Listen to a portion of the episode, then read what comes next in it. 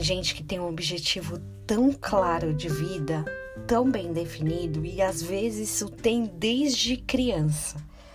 Alguns vivem pela vontade de mudar de vida, principalmente aqueles que foram marcados pela pobreza extrema, pela luta diária do pão de cada dia. E as pessoas colocam na cabeça que não vão permitir que seus filhos, netos, vivam na incerteza de ter o almoço ou a janta.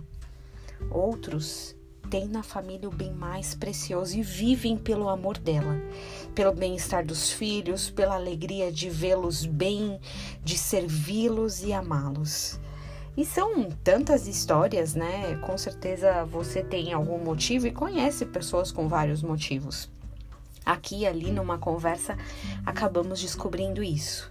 Uns vivem pela mudança de vida, por um amor, por um neto, por um trabalho. E você, pelo que você vive? Hebreus 10, 38 nos instrui no que devemos viver, pelo que devemos viver. A palavra de Deus diz assim: O meu justo viverá pela fé. Fé, a gente até tem, né?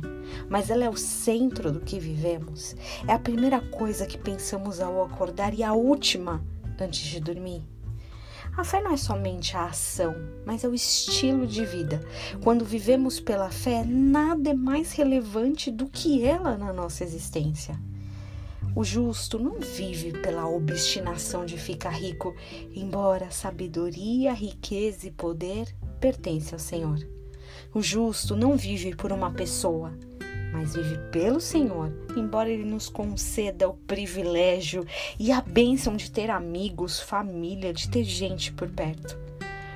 O justo não vive pelo emprego, não vive pelo trabalho e para o trabalho, embora a Bíblia reprima os preguiçosos. O justo vive pela fé, e a fé não é só o fim, ela é o começo, o meio, o tudo. Que você tenha um dia abençoado na presença do Senhor e viva hoje todos os dias pela fé.